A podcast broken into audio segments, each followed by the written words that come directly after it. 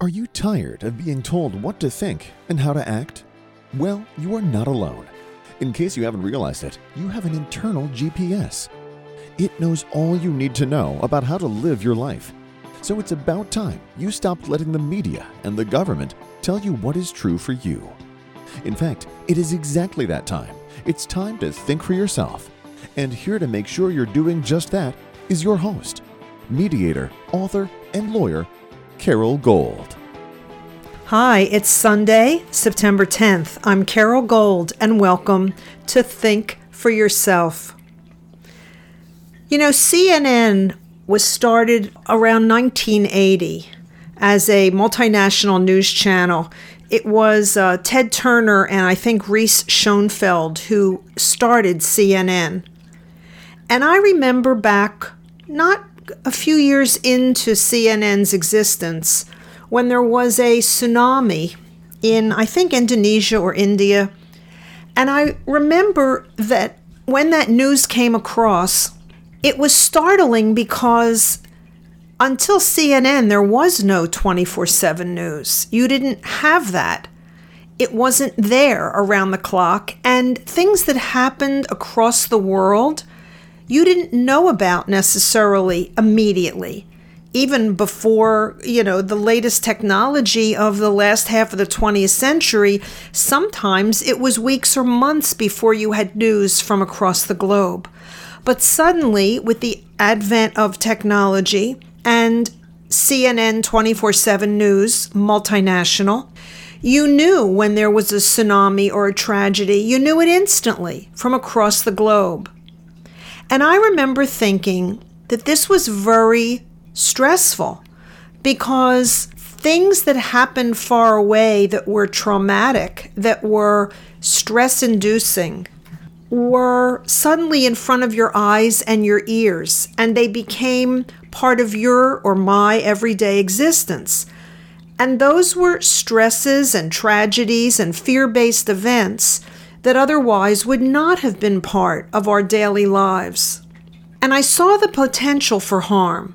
I saw the anxiety and the stress and the exhaustion and the being overwhelmed that would occur from having that kind of news constantly in front of us. Because remember, the motto of journalism before there ever was the internet, you know, if it if it bleeds, it leads, right? Stories that are about horrible things, stories about tragedy, they're the kind of things that get you know, top billing and used to get top billing in newspapers. And now those are basically the same things that get top billing online, even on social media news sites. So here we are with all of the fear based crises and all of the economic crises and all of the international relations crises and all of the immigration crises, you name it. Every area of our lives has a crisis, and every area of our lives with those crises are in front of us 24 7. And I was thinking about that this weekend for two reasons. One, I listened to an interview with John Dodson. If you don't know who he is, John Dodson is the ATF, Alcohol, Tobacco, and Firearms whistleblower who really revealed the uh, gun walking scandal that was known as Operation Fast and Furious. If you don't remember that or know about it, it was essentially our government was forcing gun manufacturers and gun retailers in the United States, specifically four of them, to sell weapons to Mexico so that we could track where they were going and then we could identify crimes that were committed with them based on the serial numbers on the weapons. It was an illegal operation, but it was nonetheless being performed by our government, by Justice Department, by ATF, etc. So when Dodson realized what had happened, and actually what probably put him over the edge was one of those guns wound up in the hands of a cartel member and killed a Border Patrol agent named Brian Purry. Brian Terry, I'm sorry, who was beloved by his family and beloved by his coworkers. And it turned out essentially that we provided the gun that killed our own border agent. And so Dodson went public. And going public cost him a great deal. He became a whistleblower, supposedly protected under the whistleblower laws, but we know that they don't do the job they're supposed to do. And he was really uh, at risk. His family was at risk. And if you if you want to know the details, you can watch the interview yourself on YouTube. But the important part of this is something he said during the interview. He said, "When you know what your government is capable of, that's one thing." But when you realize what your government is willing to do with what they're capable of, that's a whole other level. And I thought about that, and I thought about how frightening that thought is actually, because he was privy to not only corruption within our own agencies, he'd been with the government for 30, I think almost 30 years in different capacities. And I think he was also with the FBI at a point in time, and he was with ATF at the time of Operation Fast and Furious. So there's a real concern for what he knows and what he personally experienced when he became a whistleblower and the forces of government that were turned on him. And I was thinking about that, as I said, and, and something else on Saturday when I watched that. And the other thing that happened was what I often do on Saturday, because for me it's the Jewish Sabbath, is that I read the Torah. I read the Bible in essence. And in Judaism, like in Christianity, Christians study the Bible every Sunday. Jews read the Bible cyclically, so we begin with we begin with Genesis and then we read a what's called a parsha, a portion every week until the year cycles. And by the time the year cycles, we're through the Torah, the first five books of Moses. So I was reading the appropriate portion for this past Saturday. It's it's Deuteronomy, and I I'm not a I'm not a chapter and verse person. I'm only going to cite it for purposes of this conversation. It was Deuteronomy 29 9. Okay, and in the Torah, there are commentaries at the bottom, which are rabbinical commentaries. The rabbis have made commentaries over the years. And this particular section, this particular portion or parsha, had the following commentary. And I read it to you for a very specific reason relative to everything I've said thus far and will say in this podcast. Here's what it says that when Moses was at the promised land but wasn't going to go in, he was going to die. He was 120 years old and he God had told him it was the end and he knew it was the end. He gave one last basically sermon to the to the Jewish people that were with him that had come through the 40 years in the desert.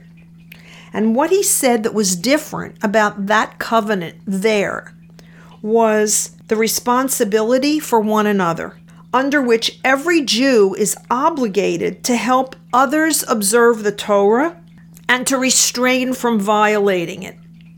So, in essence, God would not hold them responsible for sins that were done secretly, but they would be liable for transgressions committed openly. And this is an essential worldview of Jews because it explains why one should not be apathetic to the shortcomings of others and why public desecrations of the Torah are a concern for every Jew of conscience.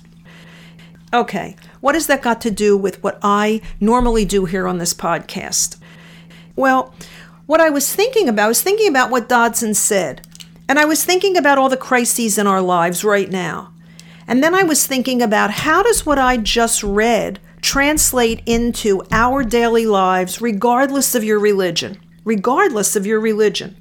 So if you if you change the Torah to the Constitution, the US Constitution, and you understand that we each have a personal responsibility to have concern for and stand up against violations of the Constitution, then that's exactly how it translates to our secular lives. Because our Constitution is to our nation, I guess what I would say the Torah or the Bible is to my religion, or is to the Christian religion, is to all of Christianity.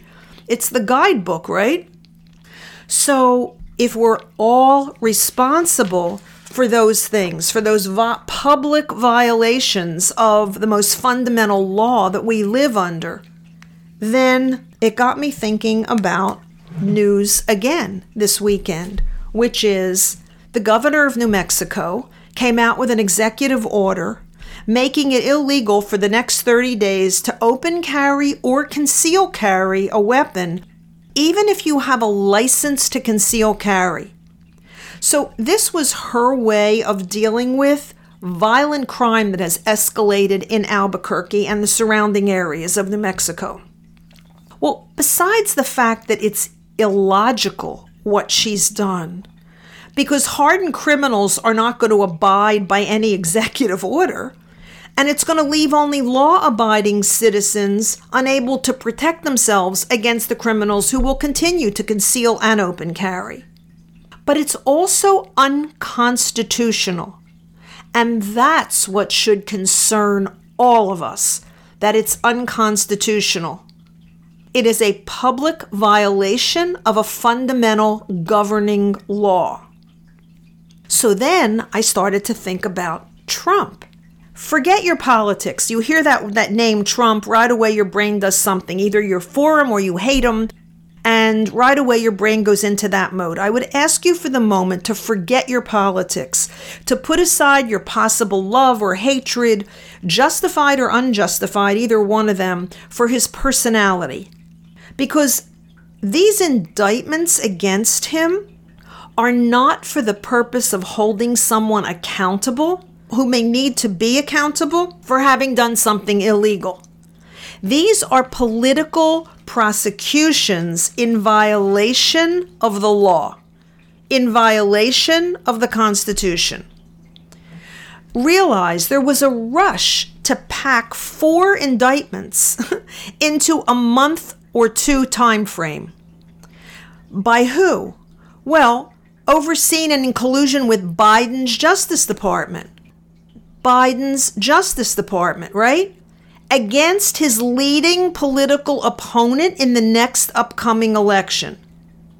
To go so far as to set trial dates within six months of the indictment, where there are two million plus pieces of evidence the prosecution has that the defense has to review in just one case, in just one case, in the criminal case.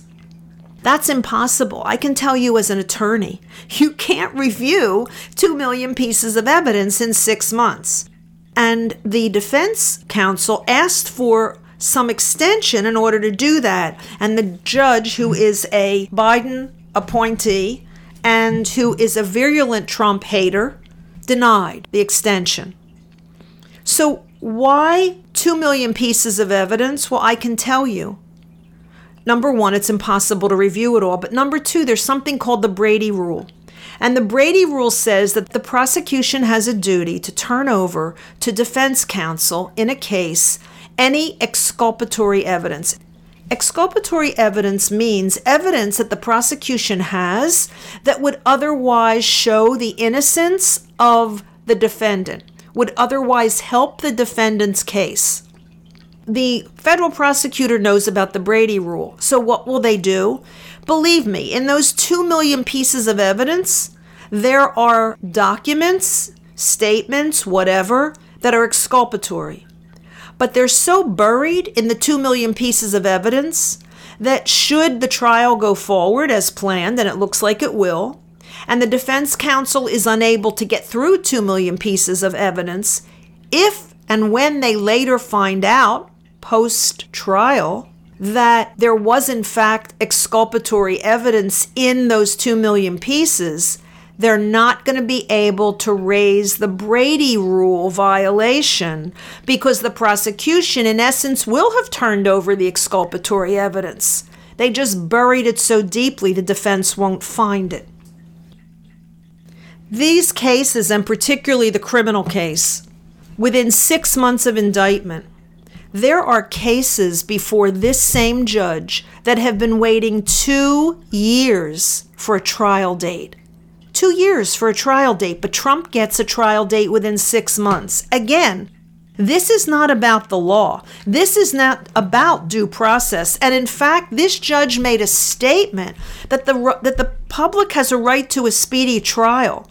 She must be ignorant of the law and the Constitution because the right to a speedy trial rests only with the defendant, not the public. The defendant has a right to a speedy trial. So she's misquoting the Constitution and using it against the defendant.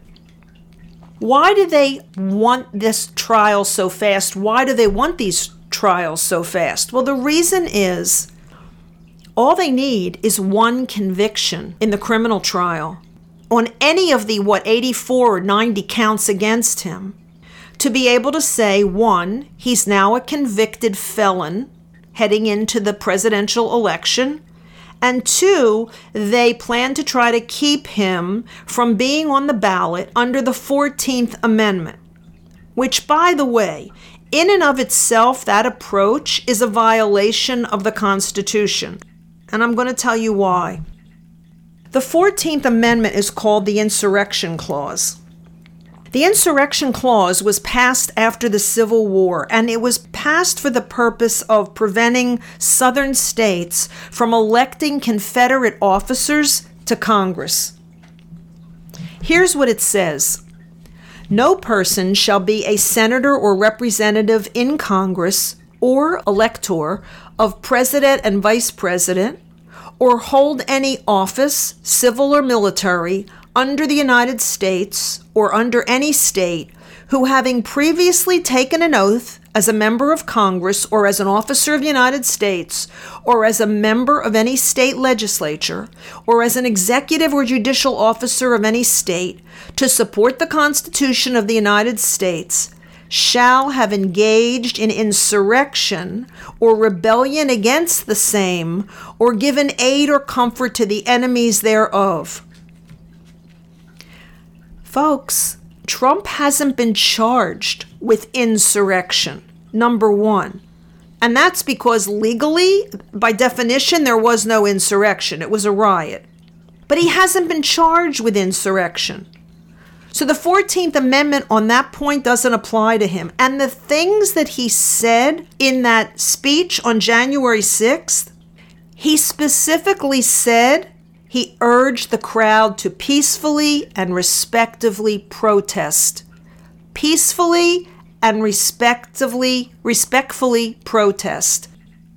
So much for the insurrection clause of the 14th Amendment.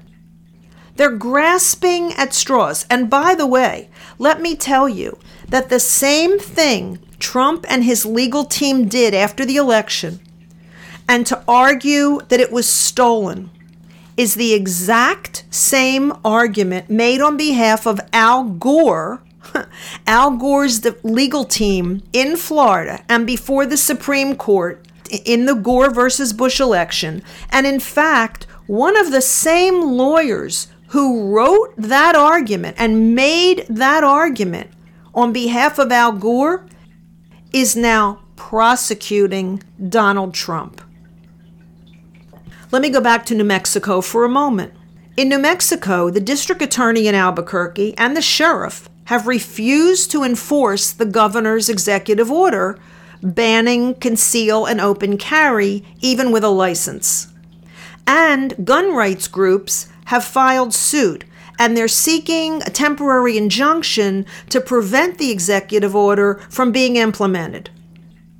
Well, that's exactly how our law should work.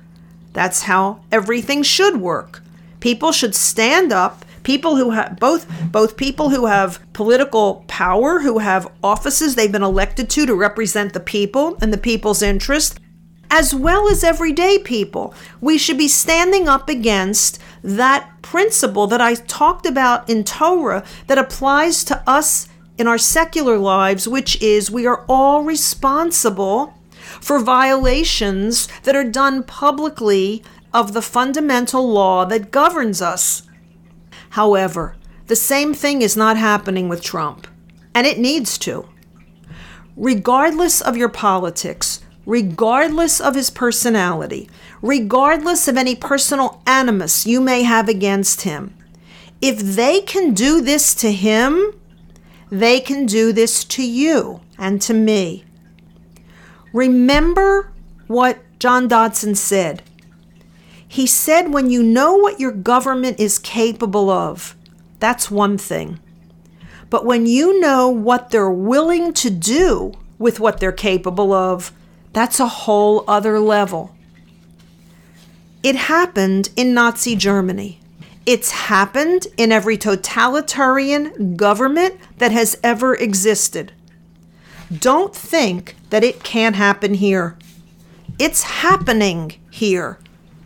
And also remember this if, when they come for Trump or anyone else, and you are silent and do not stand, there will be no one to speak and stand for you when they come for you. And they will come for you. In case you doubt it, look at what they did to Steve Bannon and look at what they just did to Peter Navarro. Both of them have gotten prison time for contempt of Congress. Trump aides and Trump supporter. However, Eric Holder, who was our Attorney General under the Obama administration, who oversaw and implemented Fast and Furious, who refused to testify before Congress, who was found to be in contempt of Congress, was not prosecuted, was not given jail time. Why? Because it was Obama's Justice Department that would have had to have brought the charges. They will come. They will come because they are addicted to power, they are addicted to money, and they are addicted to control. And like all addicts, they will do anything to hold on to all three. Thanks for listening. I'm Carole Gold. I'll be back here again next Sunday, and until I am, by all means, think for yourself. Carole thanks you for spending your valuable time with her. It is her mission to empower you to remember how smart and capable you are. Be sure to check out Carole's website, carolegold.com. That's Carole with an E, gold.com. Please leave a review and subscribe here so you'll be alerted to Carole's next podcast. Until then, above all else, remember it's time to think for yourself.